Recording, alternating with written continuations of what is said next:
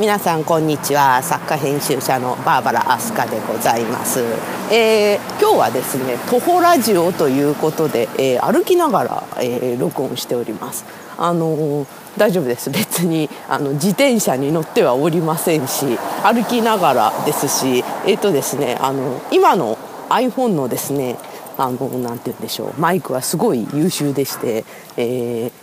何でしょう普通に喋りながら歩いている分には電話をしているとしか思われないというね、えー、素晴らしいツールができたものでございます。えー、徒歩ラジオというのはですね私があの5年ぐらい前にユーストリームにはまっていた頃に名付けた名前でしてお散歩ラジオ歩きながらこう録音するからなんかそういうなんでしょう、えー、タイトルというか欲しいなというふうに思ってお散歩ラジオはどうかしらって思ったらすで、えー、にあったんですね。一応私なんか名前を付ける時はまあ一回ググってみるわけですわ。で似たようなもしくは同じ名称があったらまあどんなにそれがいい名前でも我慢すると。まあそれでお散歩ラジオがあったので じゃあ徒歩ラジオにするかって言って徒歩ラジオはねなかったんでねあのまあそういうふうに使っておる次第でございます。そういうわけで立川の街をテクテク歩きながら、えー、配信じゃないね録音しております。えっ、ー、とですねあの最近の話題としてはですねえっ、ー、と何でしょうね。私ちょっと調べ物あの図書館でですねちょっと大規模な調べ物をちょっとする必要がありまして明日からですねあの割と近くにある東京都の大きな図書館に通う都立のね図書館に通おうかなと思ってるんですけどもあの何て言うんでしょう、えそれでまあお弁当をね作って通おうかなと思ったわけです。あの何て言うんでしょう恥ずかしながら今ちょっとダイエットをしておりましてやっぱりね毎日ねダイエット毎日体重測るでしょ？そうするとねはっきり分かるのがあのー、外食はね太るんですわ。あのなんて言うんでしょう？えっと満足度を増やすためかサービスかは分かんないんですけどあのやっぱり外食はねおお腹にたまる炭水化物を結構もりもりでこう入れてくださるわけですよ。あのご飯なんかもちっちゃいお茶碗じゃなくて基本丼なわけじゃないですか。でそういうご飯をねもりもり外で食べているとやっぱり太るんですね。でねあのまあそれじゃあお弁当を作ろうというそれは全然いいんですよ。あのね皆さんもよくお金節約する時とか。やってらっしゃるじゃないですかでまあそれはいいんですけどあのどうやったらあのご飯をねご飯とかパンとか使わずにお弁当を作るかというね大問題がですね今日の私のあのなて言うんでしょう重要課題なんでございますよ。でどうしようかなと。でね一頃ねこう話題というかちょっと私ダイエット部というねこう緩い部を作って、まあ、仲間となんか情報交換とかしたりしておるわけですけれどもあのー、ご飯の代わりにあのだからお弁当今なんていうか詰めてくれるお店とかあるじゃないですかあの他弁みたいな。であのその他弁みたいなお店であの言うとご飯の代わりにブロックコリーを詰めてくれるというねいや、うん、あの絵面的にはものすごい面白いんですよ。あのなんでしょういつもほら他弁のご飯があるべきところにこうブロッコリーがぎっしり詰まっているっていうねなんかの悪い冗談かと思うんですけどもあの実は非常に合理的なわけですよね。で今あのなんでしょうブロッコリーって結構冷凍物がね美味しくてお安かったりするのであの大量に入れてらっしゃるあの飲食店さんだったらまあそういうことは可能なのかなと、まあ、思ったりするわけでございます。ただねちょっとね普通のうちでそれやるとなんかかえって高くつくんじゃ的な？まああのダイエットの基本はですねるものにのお金に糸目つけるなっていうのが基本なんですよ。基本あの何て言うんでしょう野菜類？あの野菜類とか肉類とか痩せる食べ物って高いんですよね。りんごダイエットだってあのリンゴは別に冬はいいけどあの夏だとあんまり バカスカ食べるとものすごい高いわけですわ。だけどあのそういうのにこういちいちあの気を使っていると痩せないと。やっぱりねあの安い食べ物にしようとすると何でしょう？あの、えー、太ることは多いですね。今何でしょう？あの外国のセレブとか見てるとやっぱり収入の高い人は痩せてて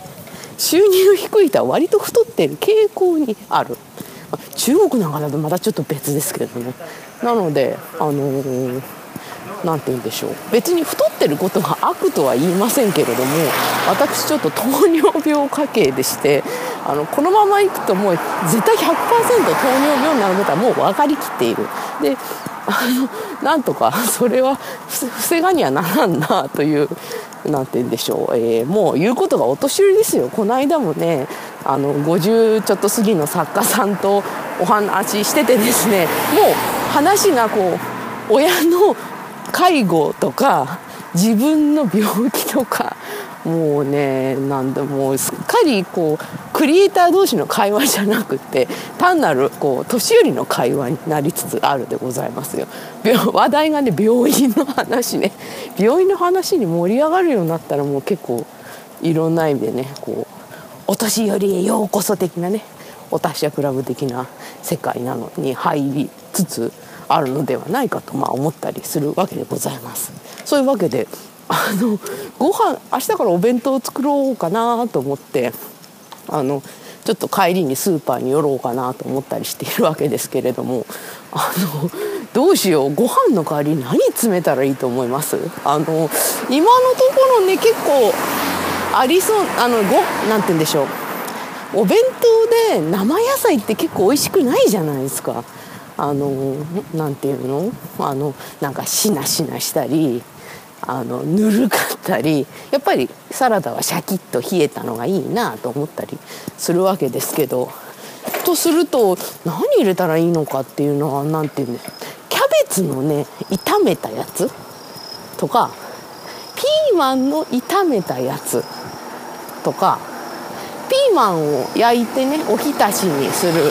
ピーマンの焼き浸しって私割と好きなんですけどピーマンの焼き浸しっていうのはありかもしらんなと。あのね何て言うんでしょう。本来おあのご飯入れないお弁当だったら全部おかずにしちゃえばいいんですけど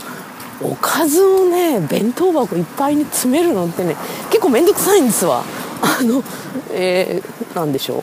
普段の普通のお弁当だったらご飯をまあいっぱい詰めてこう半分ぐらいおかずを作って詰めるとまあおかずは4種類か少ない時は2種類とか極端な1種類でも構わんあのー、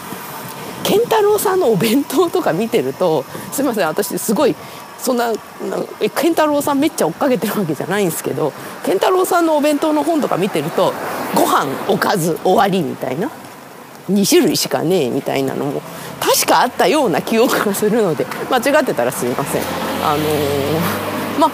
だから極端な話おかずは1種類でもいいのかなと思うけどでご飯がまあおかずお弁当だったらまあギリ許されるかなと思うんですけどさすがに1種類のおかずだけが弁当箱にぎっしりつうのはちょっと避けたい事態じゃありません？だからねどうしようと思ってるんですがじゃあ全部おかずにしてしまえというまあ案があるあると。まあ、おかずはなんか全部一つだと寂しいのでせめてこう3種類4種類なんでしょう煮物と炒め物とあとまあプチトマトとか入れてあの肉焼いたやつとかあと何ですかね。あのご飯ない時に梅干しって入れていいんすかねとかね。あとなんだろう。ちょっと思いつかないな。あの肉肉料理2つにしちゃったりしていいんですかね。肉と魚とか。まああのおかずだけにするという、まあ、これが前向きな案1でございます。でさっき言ったあのご飯の代わりになんか詰めまくると。あのそれだと楽ではありますけど見栄え的にはどうかと思いますけどまあ楽では多分あると思いますね。あのその案にはだからご飯を何かと置き換えるあのブロッコリーとか、えー、もしくは何でしょう、えー、キャベツの炒めたやつとか、えー、ピーマンの焼き浸しとかそれにまあ取り替えるという案は割とありかもしれないですね。で、えー、3つ目は何でしょう、えー、3つ目は思いつかないな。その2択ですね。置き換えるか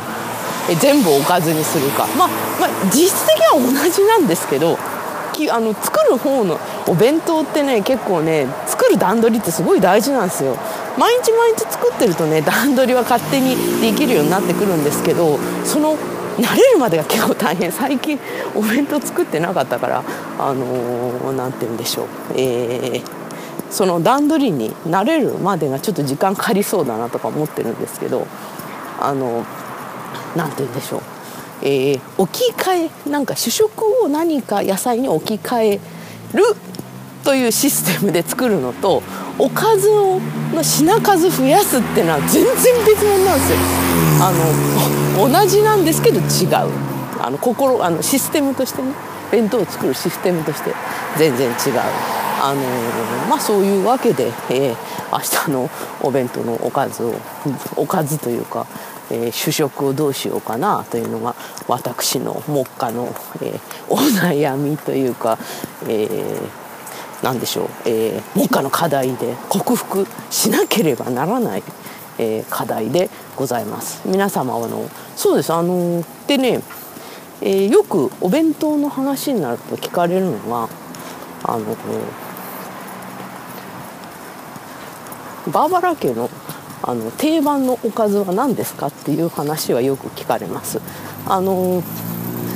私が娘のお弁当毎日作ってた時はあのまず卵焼きを作りますね。あの私の卵焼きは甘い方じゃなくてあのしょっぱい方です。あのそれに何かね例えばほうれん草とか、えー、ひき肉とかそういう具を入れて巻くと。まあ味は白だしでつけてですね。であのメインのなんか考えるウインナーとかあの何でしょう。肉の焼いたのとか鮭とかを入れると。でそれであのあと煮物ですかね。煮物あの娘には不評だったんですけどね。あの、えー、例えば、えー、あれ、えーと、かぼちゃの煮たのとかあのよく汁を切ってあの切り干し大根入れるとかね。切り干し大根汁切らないとですねあのカバンの中でね大惨事になりますからね。であと